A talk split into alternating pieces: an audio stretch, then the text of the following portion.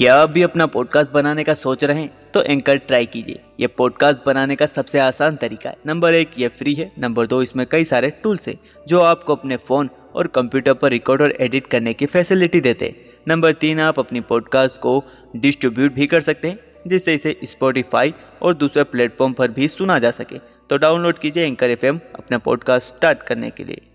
जीवन में हर कोई सफल होना चाहता है। इसके लिए व्यक्ति जी तोड़ मेहनत भी करता है और जैसे ही वो सफल हो जाता है या सफल होने के लिए मेहनत करता है, उसे हराने के लिए कई दुश्मन भी तैयार हो जाते हैं। यदि आपके साथ भी ऐसा हो रहा है तो आपको आचार्य चाणक्य की कुछ बातों पर अमल ज़रूर करना चाहिए। चाणक्य की नीति कहती है कि सफलता पाने की कोशिश करने के साथ ही ज़रूरी है कि अपने दुश्मनों को मात देने का तरीका भी समय पर सीख लिया जाए, क्योंकि हर इंसान का कोई ना कोई दुश्मन ज़रूर होता है। इसलिए मनुष्य को कभी भी अपने शत्रु को हल्के में नहीं लेना चाहिए, वरना आपका शत्रु आपको नुकसान पहुँचा सकता है। तो चलिए जानते हैं आचार्य चाणक्य की कौन सी तीन बातें जिन्हें अपनाकर आप अपने शक्तिशाली दुश्मन को भी आसानी से मात दे सकते हैं। नंबर एक, धैर्य ना खोए। चाणक्य नीति के अनुसार मनुष्य को विपरीत परिस्थितियों में भी सकारात्मक सोच रखनी चाहिए। शत्रु के सामने आपको अपनी हार नज़र आ रही हो, तब भी धैर्य ना खोए। अगर आप ऐसा करते हैं तो आधी लड़ाई आप बिना लड़े ही जीत जाएँगे। नंबर दो,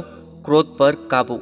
चाणक्य नीति के अनुसार, मनुष्य को अपने क्रोध पर हमेशा नियंत्रण रखना चाहिए, क्योंकि गुस्से में कभी कभी व्यक्ति अपना विवेक खो देता है और ऐसे फैसले ले लेता है जो उसके लिए सही नहीं होते। ऐसे में दुश्मन को मौका मिल जाता है, इसलिए हर पहलू को ठंडे दिमाग से सोचे, समझे और फिर कदम उठाए। नंबर तीन, दुश्मन को कम ना समझे। चाणक्य नीति के अनुसार दुश्मन को कभी भी कमज़ोर नहीं समझना चाहिए। अगर वह आपसे कमज़ोर है, तब भी अच्छी तरह उसकी शक्ति का आकलन करें, वरना आप कमज़ोर दुश्मन से भी हार बैठेंगे। यदि शत्रु हमसे अधिक शक्तिशाली है तो उसके अनुकूलन चलना चाहिए। उसे किसी भी तरह का मौका नहीं देना चाहिए। इसके अलावा यदि दुश्मन आपकी तरह ही बलवान है तो आप उसे अपनी नीतियों में फंसाए, ताकि वह बाहर ना निकल सके। आचार्य चाणक्य की इन तीन बातों को हमेशा याद रखें। मैं आशा करता हूँ आपको आचार्य चाणक्य की ये बातें काफ़ी पसंद आई होगी।